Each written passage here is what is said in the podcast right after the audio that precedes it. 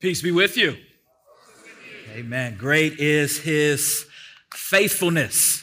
If you can stand to your feet with your Bibles in your hand, uh, we're going to go to Luke chapter 24, verse 13 through 35. And if you don't have a Bible, in just a few moments, we'll have the uh, verses on the screen. And before we dive into the word, I just want to uh, thank uh, Sojourn Midtown for just a special Easter last week. Amen? Amen. We uh, had a, a, wonderful time in the Lord at each and every one of our services. Um, across all four campuses, we had the joy of celebrating our largest Easter together as Sojourn Community Churches. We had over 6,000 people attend our services. And what's important is not the number for number's sake, but to realize that uh, people invited friends and family members, and that those, each of those individuals at each campus got to hear the gospel of Jesus Christ, both, both sung and preached, uh, I believe, with clarity. We also praise God for uh, the members, particularly here at Midtown, uh, for all the volunteers that served in so many special ways. We had an abundance of volunteers which made each of our services uh, run smooth, which served each of our guests. And for those who even took time to go to uh, another uh, uh service rather than the 10 or the 11 o'clock, we just want to say thank you. You guys rock, and uh, we praise God for what, what He did last Easter. Now, with that in mind, there is a temptation to come into the week after Easter. Um, and, and almost treat it just like, okay, now things are back to normal. We celebrated the resurrection of Jesus last week. But this week is just church as usual. And I want to encourage you as you listen to the word this week to fight against that temptation. Every Sunday is Easter Sunday. Every Sunday we celebrate our resurrected Christ uh, together. So let's listen intently with our hearts and our minds open to the word uh, this evening, knowing that every single day of the Christian life is a day in which we celebrate our risen Lord. Amen? Now, so we're concluding a three part series today uh, before we jump into a new series next week on the book of Jonah. In part one of our series, we see that Jesus rides into Jerusalem um, on a donkey, uh, being hailed as king. In part two, last week, we see that Jesus is taken outside of the, the gates of Jerusalem and he is crucified and he defeats death by being raised from the dead. In part three this week, we're going to look at Jesus, who is having a conversation with two disciples on his way to a road called Emmaus. So he is actually leaving Jerusalem. So we're going to pick up at verse 13. Verse 13 says, Now that same day, two of them were going to a village called Emmaus, about seven miles from Jerusalem. They were talking with each other about everything that had happened. And as they talked and discussed these things with each other, Jesus himself came up and walked along with them, but they were kept from recognizing him. He asked them, What are you discussing together as you walk along?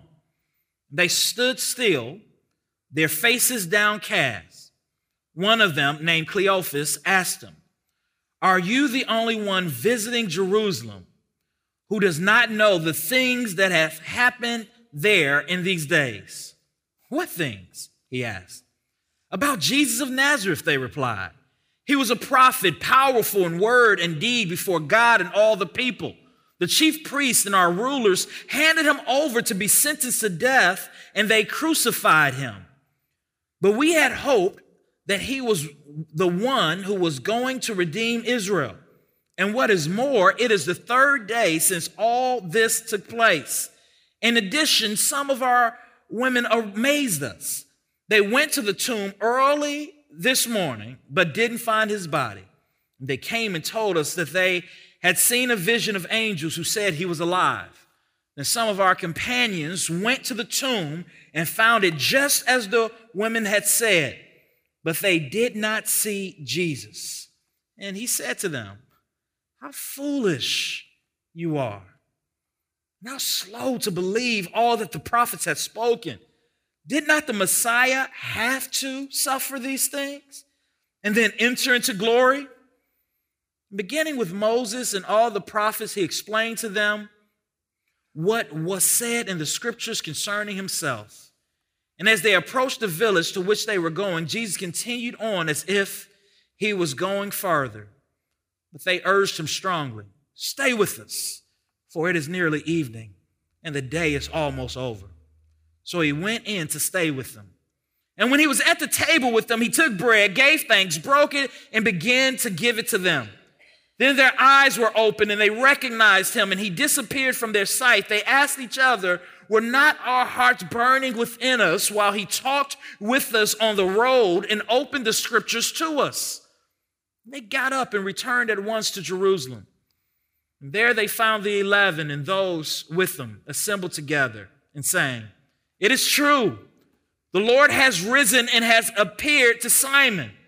Then the two told what had happened on the way and how Jesus was recognized by them when he broke the bread. This is the word of the Lord. Pray with me. Gracious Father, we, we come to you this evening needing you to capture our attention, soften our hearts. Your word says in Psalm 127 unless the Lord builds a house, those who labor, those who build labor in vain. The same is true unless you build a sermon, those who preach it, preach it in vain. Unless you touch our hearts, those who listen, listen in vain. So, Lord, we admit our dependence and our need for you. Help us, Father God, like uh, the, the, the disciples here on the Emmaus Road um, help us if we're here today downcast, leave this place delighting in you. Father, you are good. Speak, Lord, for your servants are listening. In Christ's name we pray. Amen. You may be seated.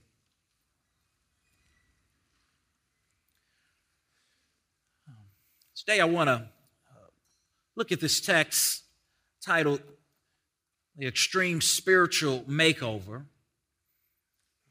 how to move from a downcast face to a delighting heart. The Extreme Makeover Home Edition is a television show uh, that has been popular uh, for quite some time. In fact, many of you grew to love the show. We love how a family uh, has a home and how that home maybe isn't in the best shape, but Ty Pennington and the gang come and they make over the house. One of my favorite scenes, and your favorite scenes, if you've seen the television show, is when uh, they, at the very end, uh, have a bus blocking uh, the, the family from their new house. And everyone shouts at the television with Ty, Move that bus. There's something about that television show. There's something about HGTV. Uh, you know, uh, what's, what's a Chip and Joanna, right? Chip and JoJo. Flip or flop. See, people catching the Holy Spirit in here, right? There's something about that show that just endures us because we love to see the good, uh, the bad go to the good, the broken go to the whole. We love stories of transformation. In fact, some of your favorite movies, some of your favorite books is about restoration, revitalization, a story about someone going from rags to riches. It's as if God has built in us a desire to see transformation, a desire to see growth, a desire to see something go from one state that is not good to a state that is good. And today in the text, we see a popular text. Luke 24, one of the more popular texts in the New Testament. I believe the reason that is, is so popular and so known to many is because it's a great story of transformation. It's a story about how Jesus meets two disciples who are downcast, who are de- de- uh, delusioned, who are uh, downtrodden, who are despondent. And by the end of this passage, we see that they are delighting in God and running back to Jerusalem with with joy. We love stories of transformation. And if we are going to be like these disciples, if you find yourself in a state of maybe being despondent, a state of being discouraged, a, a, state of being a downcast today, if we are going to be like these disciples and have delighted hearts, there's two things that, that we need to keep in mind. The first thing, if we're going to experience an extreme spiritual makeover, is that we need, we need God to see ourselves correctly. And the second is that we need God to see Christ clearly. We need God to see ourselves correctly, and we need God to see Christ clearly. Now, notice that both of these steps are rooted in God. Transformation does not happen apart from God. Sanctification does not happen apart from God. A person going from a state of being dead in their trespasses and sins and transformed to the kingdom of light by his grace does not happen apart from God. We desperately need God to work in our hearts, God to save us from our slumber. God to come alongside us and bring us renewal. And that's what we see in this text. Jesus is going to meet two disciples who are downcast, and he is going to mercifully come alongside them, journey with them for, for seven miles in order to reconfigure their heart. Just like that house needs experiences change from an external uh, in an external way, so do we. Change comes from God. we see in this text, Jesus comes along these disciples, and the text says in verse 16 that they were kept from recognizing him. He enters into, interrupts their conversation, and they, they don't recognize him. The question is, why can't they recognize him? There's a couple theories. One, some people say they didn't recognize him because Jesus uh, disguised himself physically. Maybe he was wearing a disguise. Maybe he had a hood over his head and they couldn't tell it was him. That's a possibility, though unlikely. The second is that maybe Jesus came just as he normally would come, but the disciples thought that he was dead and was so sure that he was dead that they did not recognize it was him. That's certainly a possibility. Kind of reminds me of the day that I got engaged to my wife. She thought I was in uh, here in, uh, she thought I was in Chicago, uh, hanging out with my family downtown, but actually I was in her home city, Kalamazoo, Michigan. I had planned it really well. In fact, we had just gotten off the phone. I kind of, I did, I lied to her to, to make it work. I told her, I said, I'm downtown with my family. She said, Oh, okay.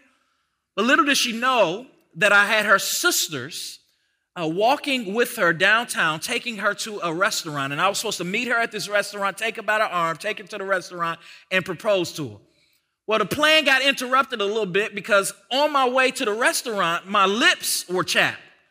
And I said, I can't propose to her with chapped lips. they were so dry. I mean, they, they looked like the desert. I said, I've got to find some, some, some chapstick.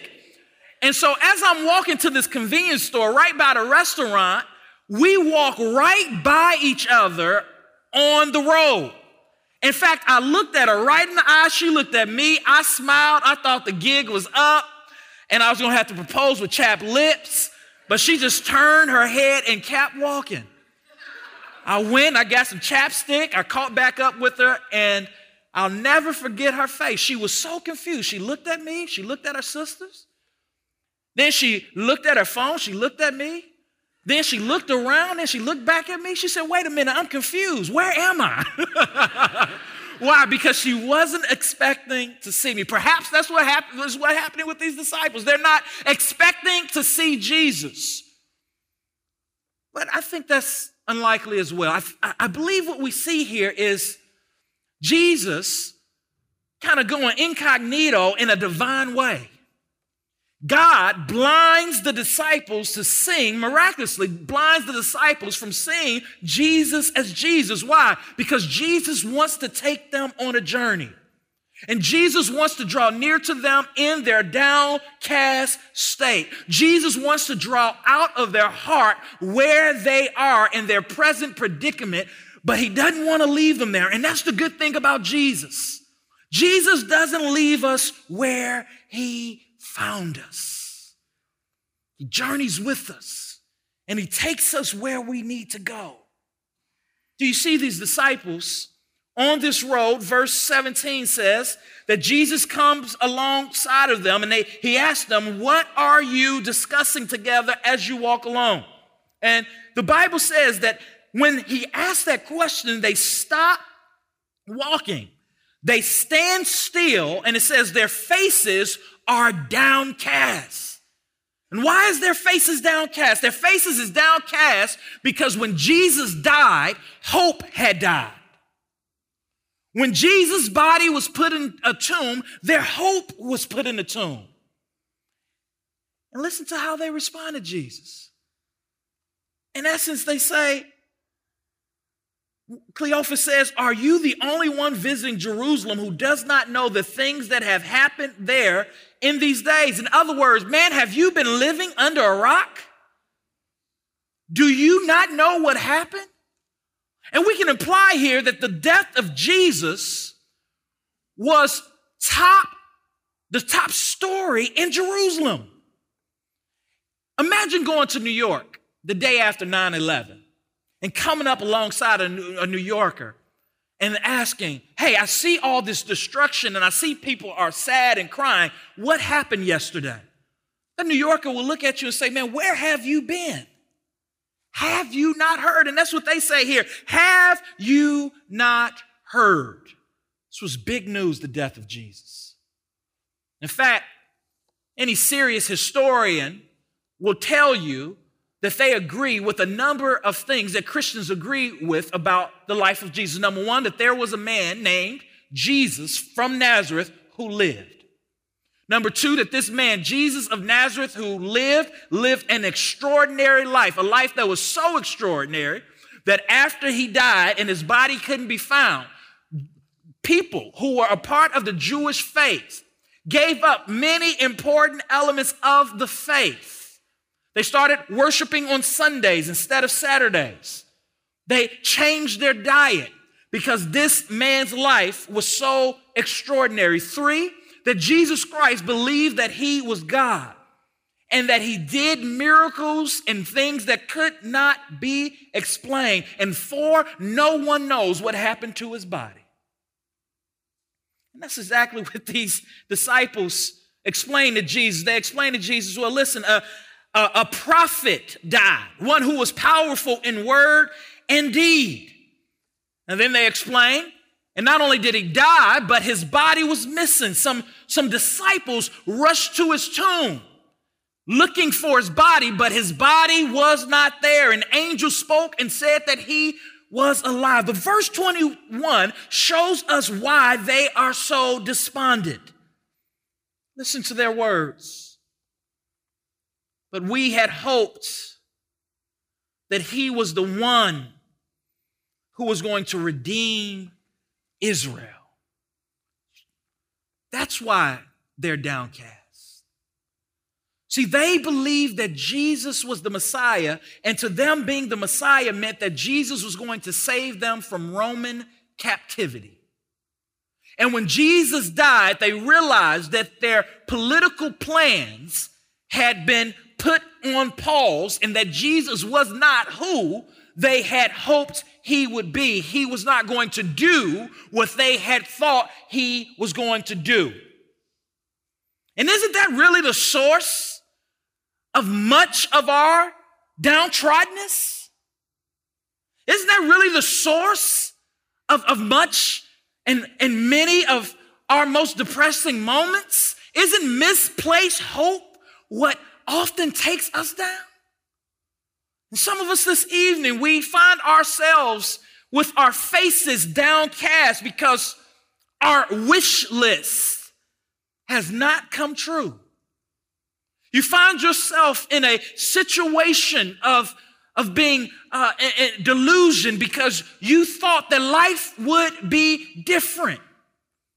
You thought that marriage would be different. You thought that that friend who said that they would never turn their back on you would always be there, and now you're gone. You thought that you were more trustworthy, but you disappointed people. You thought that that education, that degree that you have would, would promise a, a better job. If you're anything like me, misplaced hope can take you to a dump. It can take you to a place that you don't want to be. It can take you, metaphorically speaking, to Emmaus. These disciples are going to Emmaus. Metaphorically speaking, Emmaus is a place that we go when things don't go our way. And all of us have an Emmaus.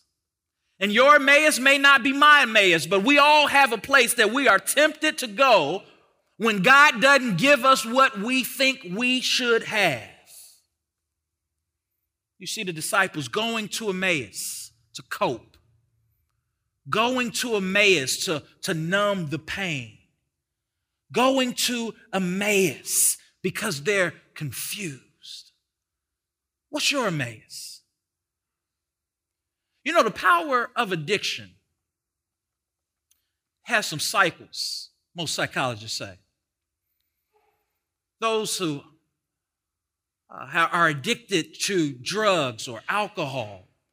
It normally starts with the process. It starts with someone first seeking transcendence.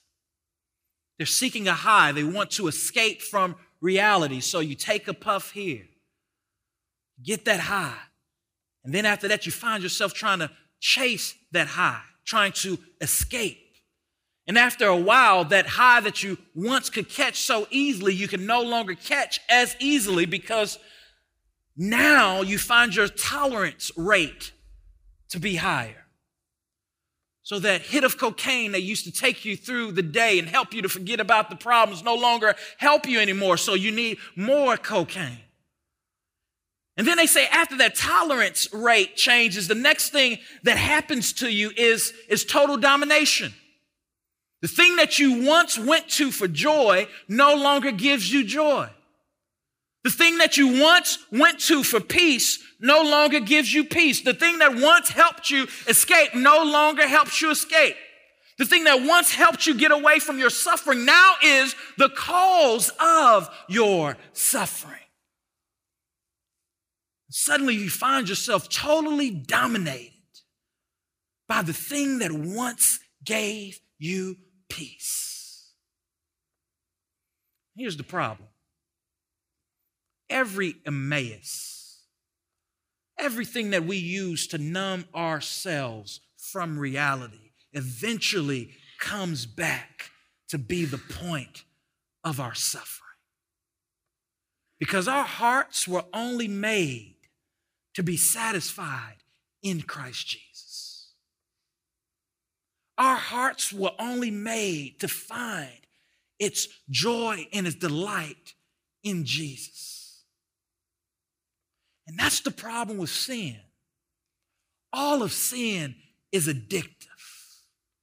It starts off sweet, but it ends up in death. It starts out what we want, and we end up being slaves to it. But that's why Jesus came.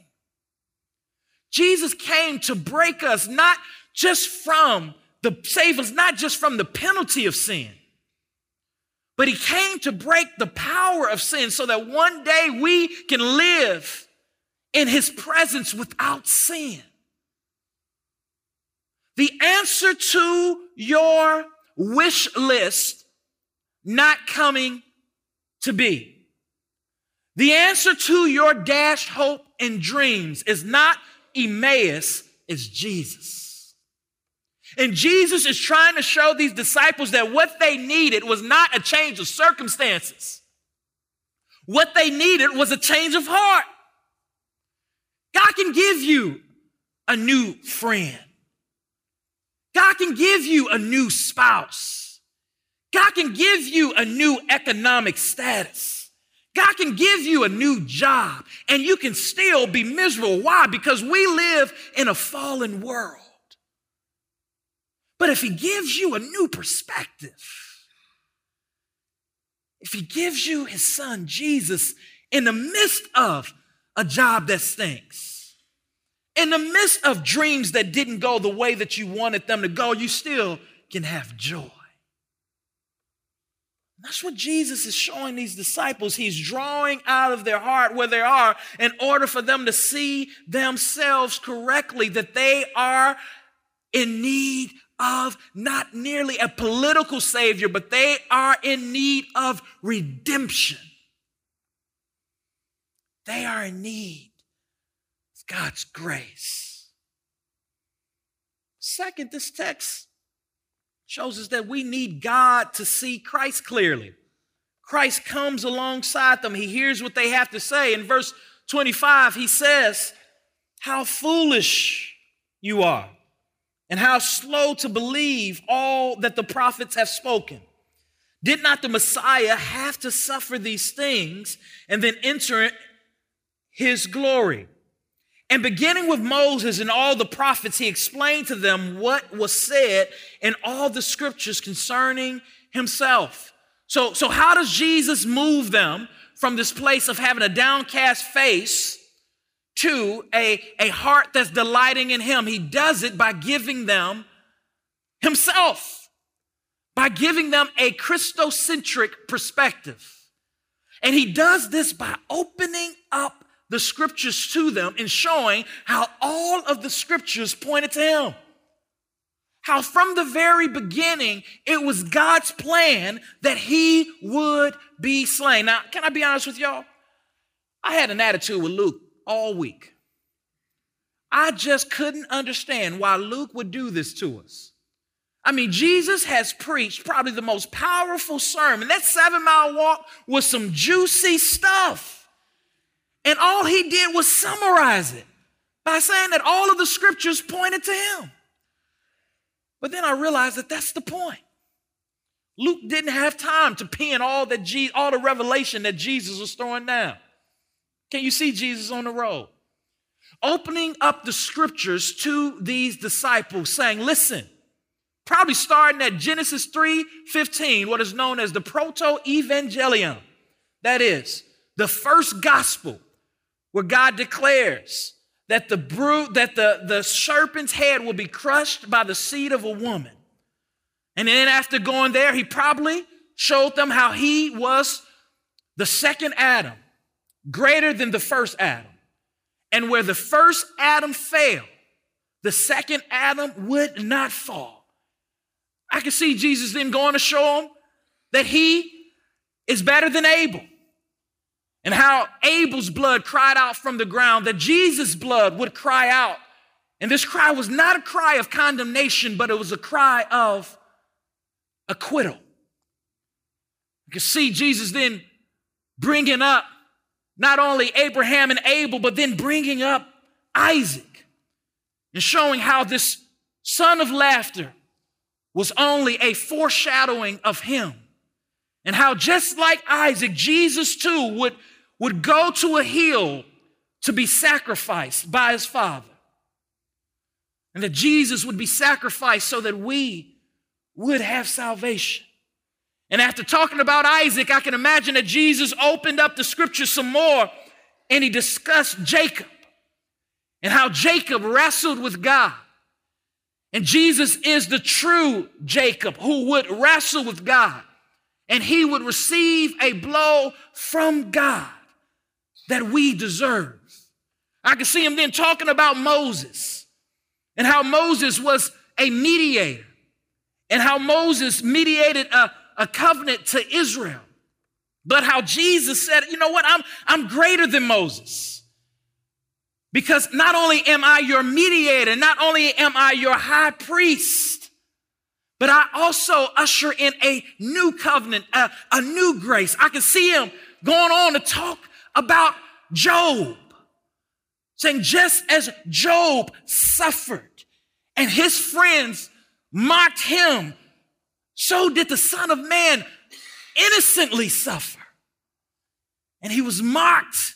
And not only was he mocked, but he died for his friends. I can see him talking about David and how David fought Goliath, and he showed that he is the true David who would defeat the ultimate Goliath, sin and death. Can't you see Jesus?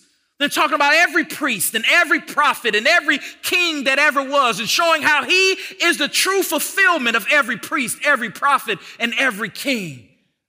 How everything in the Old Testament points to him. And why is this important?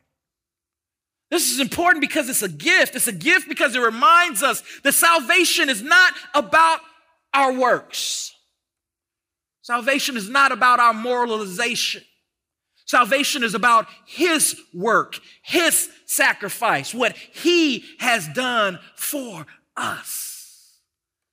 And I can just see as he brings out the scriptures and he shows them how they relate to him that their hearts begin to unthaw more and more as they begin to see Jesus for who he is and see themselves in light of Jesus. Every time we read the scriptures and every time we hear a sermon, man, we have the grace to see how it relates to Jesus. Every good sermon pretty much has the same pattern. This is the Bible. This is what the Bible says. You and I, in our own strength, will fail at doing this every time. Ah, but there is one named Jesus who perfectly did what we cannot do run to him, delight in him, find power for living. Find forgiveness of sin. This changes the way we see life. And not only that, we see that in verse 28, the Bible says that as they approached the village to which they were going, Jesus continued on as if he was going further. I love this scene. Jesus is walking with them. They make it to this house in Emmaus. Jesus kind of plays a little game with them. He's like, All right, y'all, I'll see y'all later. He's acting like he's, he's going to go on farther. They say, Hold on, bro.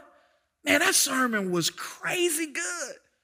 Why don't you come in and have a meal with us? I love what it says. It says they strongly advise him to eat with them. See, once you start seeing Jesus as who he is, you can't get enough of him. Even in the midst of your confusion, even in the midst of your downcastness, even in the midst of your brokenness, you find yourself like Jeremiah saying, When I said that I would speak of him no more, I found myself, I found it to be like fire shut up in my bones. When I said, I'm done, it's over, this Christian thing isn't working. I found the Holy Spirit drawing up and welling up on the inside of me, saying, Whom do I have in heaven but you? And there is no one on the earth that I desire besides you. My heart and my flesh may fail, but you are the strength of my heart and my portion forever. We see in this text that Jesus then comes into the home with them and he breaks bread with them. If we're going to have our hearts go from downcast to delighting, it is because, like the disciples, by God's grace, we are able to see Jesus at work in the mundane things. He has a meal with them. And the Bible says it is during that meal that God removes the scales from their eyes so that they could see Jesus more clearly. Over a meal, Jesus becomes clear to them. You want to move from a downcast heart to a delighted heart? Learn to see Jesus not just in all of the scriptures, but learn to see God at work in all of life.